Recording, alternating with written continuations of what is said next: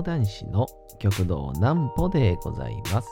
皆様、4月の16日も大変にお疲れ様でございました。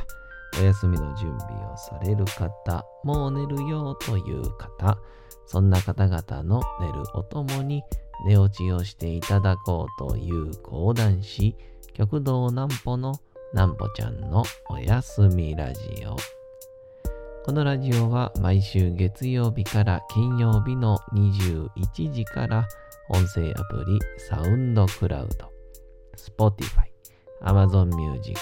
Podcast にて配信をされております。そして皆様からのお便りもお待ちしております。お便りは極道南歩公式ホームページのおやすみラジオ特設ページから送ることができます。内容は何でも結構です。ねえねえ聞いてよなんぽちゃんから始まる皆様の日々の出来事や思っていることなどを送ってください。ご希望の方にはなんぽちゃんグッズプレゼントいたしますので、住所、お名前もお忘れなくと、えー、いうことでございまして、あのー、昨日がですね、えー、木曜寄せというですね、えー、あの、千鳥亭で、えー、行われている、えー、会やったんですけど、まあ、毎週、まあ、師匠クラスの方々が、えー、出られて、えー、3人ずつ出られるんですけど、でそれを一応取り仕切っているのが、笑福亭淳平師匠ということでございましてですね、まあ、先日もご一緒させていただいた師匠なんですが、まあ、毎回毎回ね、非常に、えー、面白くてですね、そこで、えー、桂宗介師匠という、米朝師匠のお弟子さんがいらっしゃるんですが、もう師匠クラスですけど、その方に新しいお弟子さんができて、えー、来られておりましたんで、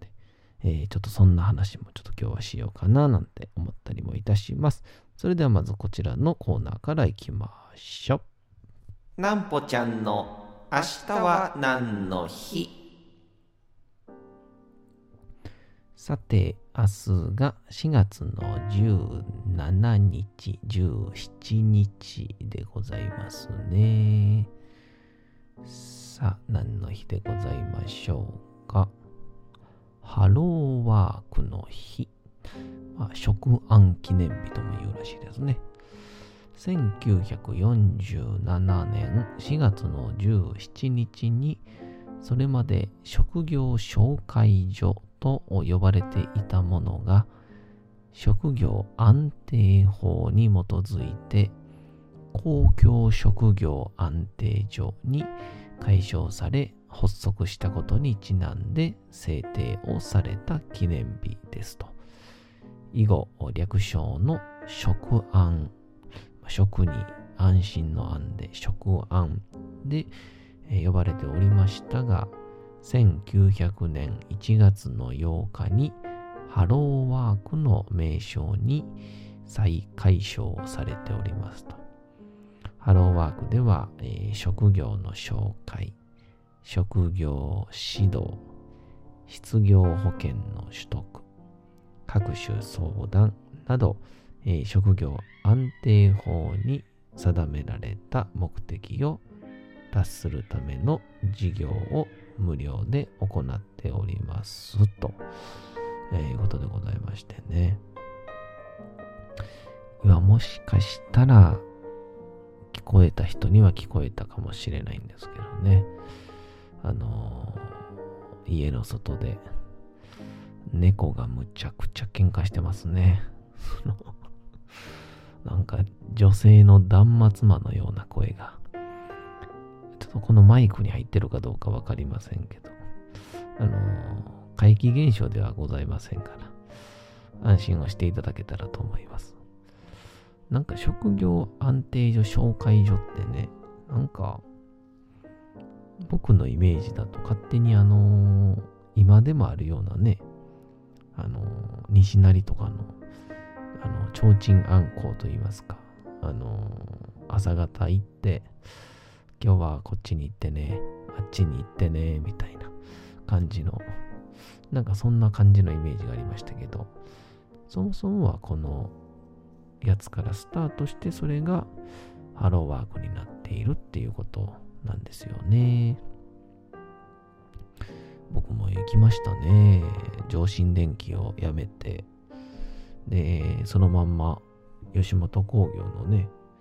養成所に所属をする予定やったんで、もう失業保険は何ヶ月か、まあ、まあ今そ今思うとその考えがね、良くなかったんでしょうね。再就職する気もないのに、ハローワークに行くっていう。で、えー、一応ですね、ハローワーク行って、失業保険っていうんですか、えー、まあ、一応その、いろいろこう、次の職業を探すまでは、えー、ちょっとした金額、お金をいただけますよという。まあ、それに、えー、行ったらですね、えー、なんか1年間勤めないとダメらしいんですね。あの仕事って。なんですけどね、えー、11ヶ月と20日しか働いてないということで、ダメだったんですね。そのいや、あの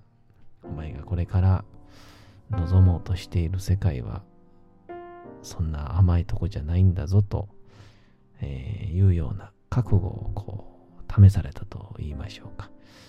えー、あれで良かったんでしょうね。えー、僕はそう思いますけど。まあ、そんなことがありましたんで。まあ皆さん、ハローワークを今後ともよろしくお願いしますなんて えー、いうような立場ではありませんので。まあでもこういうね、失業保険とか、まあ、あとはまあ職業安定所とかっていうのは、やっぱりまあ、日本が、まあ、あなんて言いましょうか、えー、最低ラインで引いてる、まあ、セーフティーネットと言いましょうかね。えー、まあ、相当なことがない限りに、日本で餓死することはないっていうような、えー、世の中ですから、まあ、そういう意味では、えー、なんかね、ちょっと、まあ、どうしてもこう、今回コロナ禍で、えー、話題になりましたけど、まあ、いわゆるこの、まあ、給付金とかは別として、失業保険とか、ハローワークとか、まあ、いわゆる、こう、なんて言うんでしょうね、職をなくす不安定っていうことが、世間体として恥ずかしいから、えー、表にできずに、まあ、辛くなるみたいな、生活が大変になるっていう方が多いっていうのが、今回非常にね、コロナの、まあ、効果不効果おかげで明るみに出ましたんでね、まあそこら辺も変わっていかないといけないことなんだろうなと思いますね。うん。まあ、楽しく講談師やってるやつが何言うてんねんって話なんですけど。まあまあ、それは置いときまして。そんな感じで、昨日ですね、先ほど言いましたように、木曜昼寄せというですね、あ昼から木曜寄せですかね。っていうのが、えー、この花千鳥亭で毎週木曜日の14時からあるんですけど、一応師匠型のクラス、まあ本当に芸歴30年、40年、もういわば、まあお弟子さんもいらいっぱいいらっしゃるような師匠がたくさんいる、そういうところで、えー、やってらっしゃる、えー、方々がやってるんですけど、一応笑福亭淳平師匠がいろんな方をお集めになって、えー、皆さんをこういわゆるスケジュール確認して采配するという。で、毎週3人ご出演なさるので、まあ大体皆さん月に1回ぐらいは出られるかなという感じなんですけど、んで、昨日が出演者が、えー、まあ、極道湖南寮先生ね、千鳥手を作りはった湖南寮先生が、えー、と、あとは、えー、かつ、林家染助師匠ですね。えー、最近、あのー、ありがたいことにいろいろお世話になっている師匠でございます。染助師匠と。そして、えー、もう一人、桂宗介師匠というですね、えー、皆さん多分ご存知だと思いますが、桂米朝というね、人間国宝でもあられた方の、うん、お弟子さんということで、えー、まあお弟子さんってこう紹介をするとなんかね、違和感ですけど、もう僕らからしたら、その宗介師匠自身がもう、えー、師匠クラスの方ですから、うん、ちょっと説明難しいんですが、で、その宗介師匠が、えー、に、えー、今回、新しくお弟子さんが、え、できたということで、もう、なんかね、えー、まあ僕なんかも、ついこの間、この世界に入ったような人間なので、まあ、ほとんど変わらないぐらいの、えー、芸歴の方で、えー、すごくね、なんかこう嬉しいというか、で、まあ講談とね、落語で、ちょっとやっぱ世界は違うんで、まあ、まあ、重ならな重ならない部分というんでしょうか。えー、わからない部分というんでしょうか。えー、分かり合えない部分というんでしょうか。いや、そんなことはないんですけど。いろいろね、見てて勉強させていただいてました、僕も。で、名前がですね、えー、桂安助というですね、えー、まあ、宗助ですから、まあ、どっちか、助をもらってんのかなっていう感じなんですけど、大体ね、こう師匠からの一文字をもらったりするんですけど、で、まあ、この極道、講談の極道とかだったら、こう極道に南の文字で、あともう一個みたいなのが多いらしいんですけどね。ヤソはどっから来たんだっていうね。は漢字の80に、えー、宗介の助、助けるですね。ヤソ助っていう。このヤソはどっから来たんだっていうことなんですけど、今度はあの、この宗介師匠がですね、えー、名前を、えー、まあ、襲名されることになりまして、その名前が桂八十八という名前なんですよね。88と書いて、八十八って言うんですけど、でこれは何かっていうと、米朝師匠が、えー、この俳句ですね、歌の会をされる時の、まあ、いわゆる配合というんでしょうか。まあ、うん、まあ、現代で言ったらペンネームみたいなもんなんでしょう。その時に使われてたのが、野草八だったらしくて、こう、米朝の米のね、米を分解したら、野草八、88になるので、それで野草八っていうらしいんですけど、それを、まあ、ある意味、見越して、宗介の助と野草を合わせて、野草助というですね、これ、何がすごいかっていうと、野草自体も、えー、師匠からもらったものやし、助自体も、うん、師匠からもらったもんなんですよ。大体は、こう、まあ、うちやったら極道の南をもらって、そこに、まあ、例えば自分の名前の一文字とか、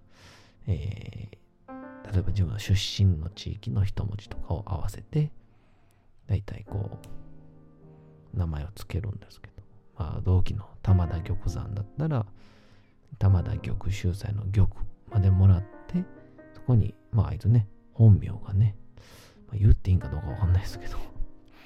丸山っていうんでね、山をつけて玉山みたいな感じなんですけど、安助っていう名前は、現師匠の助と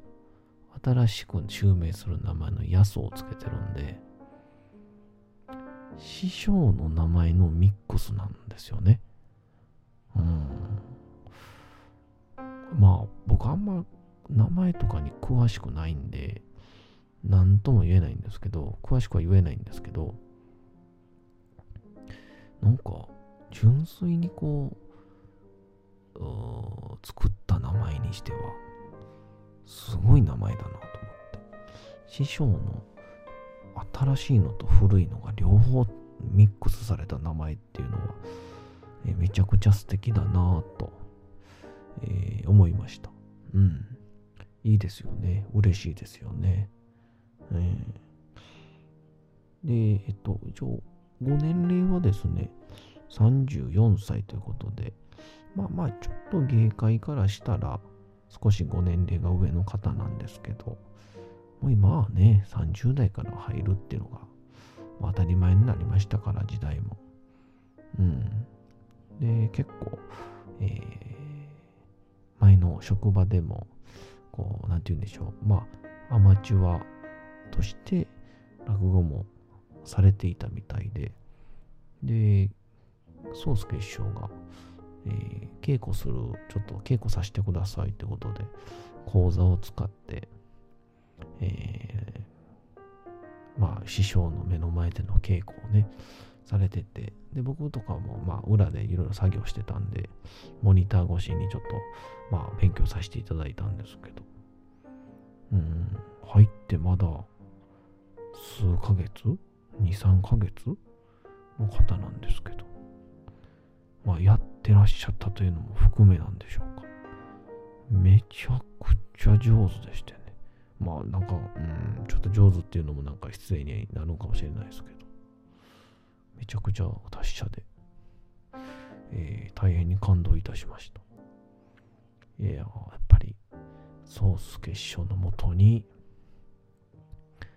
入るべくして入った方なのかなっていう感じがしましたね。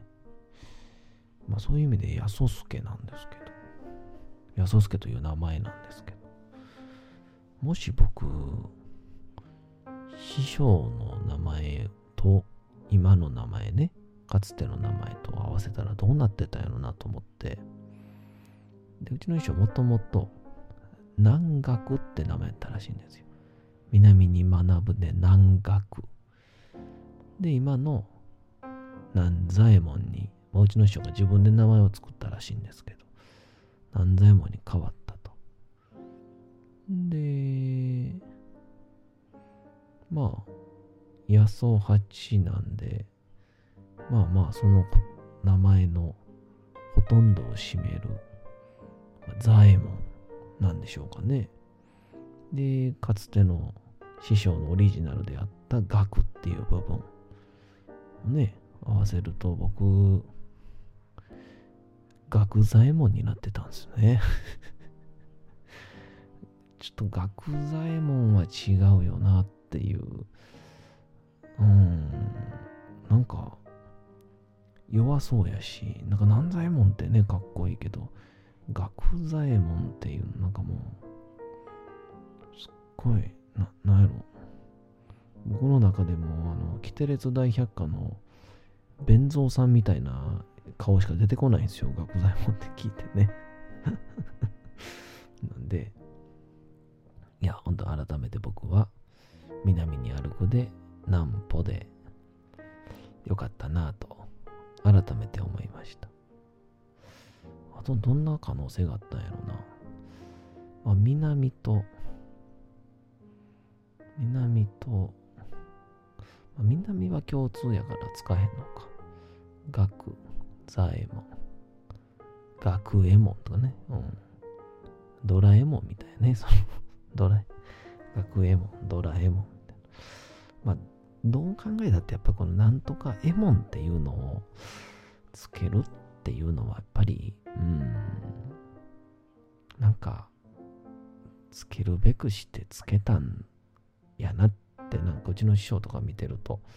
思いますね。うん。昔の写真とかうちの師匠の見てても、やっぱりなんかこう体が大きくて、こうビシッとされた雰囲気で、やっぱ南左衛門って名前がやっぱり合うなって改めて思ったんで、逆に言うと僕なんか、パピプペポーの言葉つくやつほとんどいないんで、講談師に。はい、なるべくしてなったんやなと、改めて名前のなんか重さを感じました。そんなわけでございまして、お次のコーナーに行きましょう。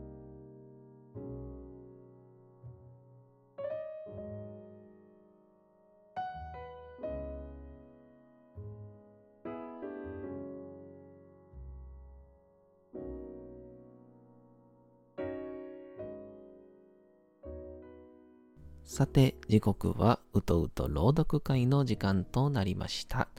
皆様、小さ頃眠れなかった時に、お父さん、お母さん、おじいちゃん、おばあちゃん、お世話になっている方に本を読んでもらった思いではないでしょうか？なかなか眠れないという方のお力に寝落ちをしていただければと、毎日美しい日本語の響きで綴られた様々な物語、小説をお届けしております。え、さて、本日もお読みいたしますのは、フランツ・カフカの変身でございます。えー、朝起きたら、主人公グレゴールが大きな毒虫に変わっておりました。えー、外の人々と連携というか会話をするんですが、本人の声が全くとして人間の声では、え、ございません。さあ、いよいよ体を見られた時にはどうなってしまうんでしょうか。本日もお楽しみください。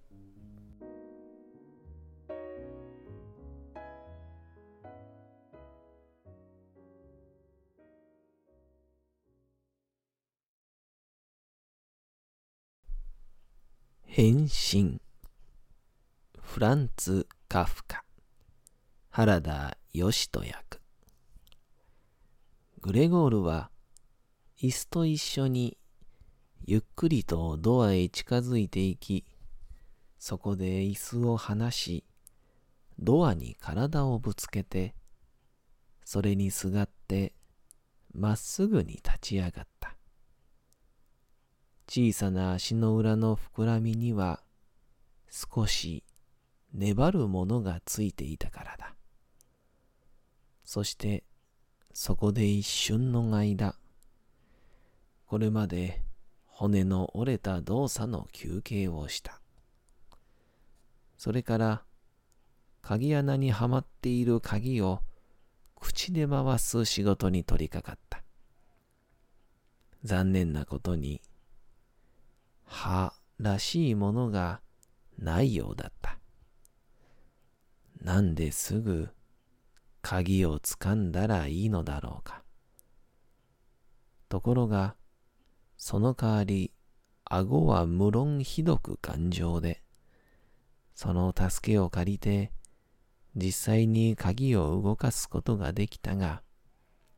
疑いもなく、体のどこかを傷つけてしまうことには気づかなかった。傷ついたというのは、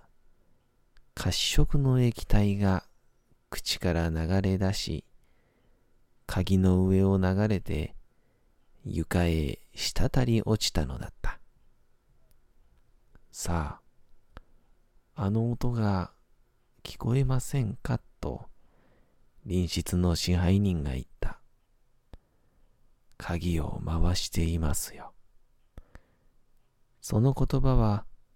グレゴールにとっては大いに元気づけになった。だが、みんなが彼に声援してくれたっていいはずなのだ。父親も母親もそうだ。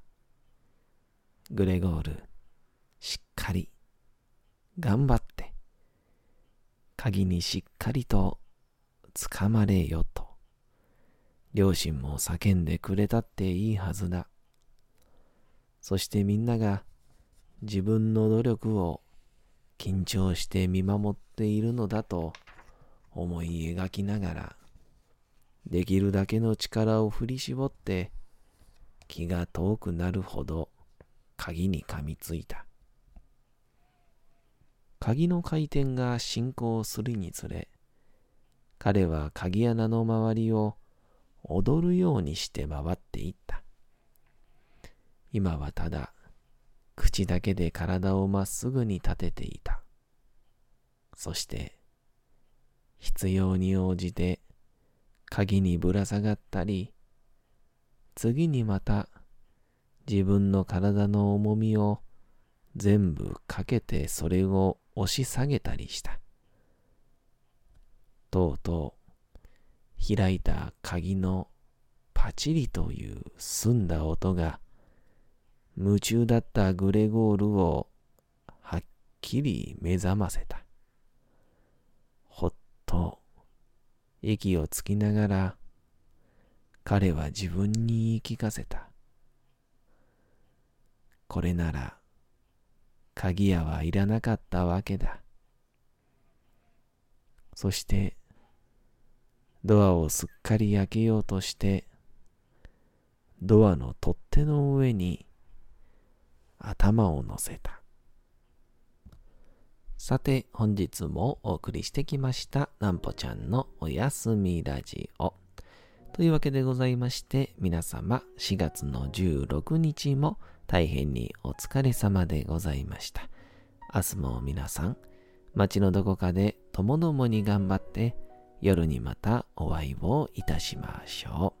う。なんぽちゃんのおやすみラジオでございました。それでは皆さん、おやすみなさい。すやすやすやーん。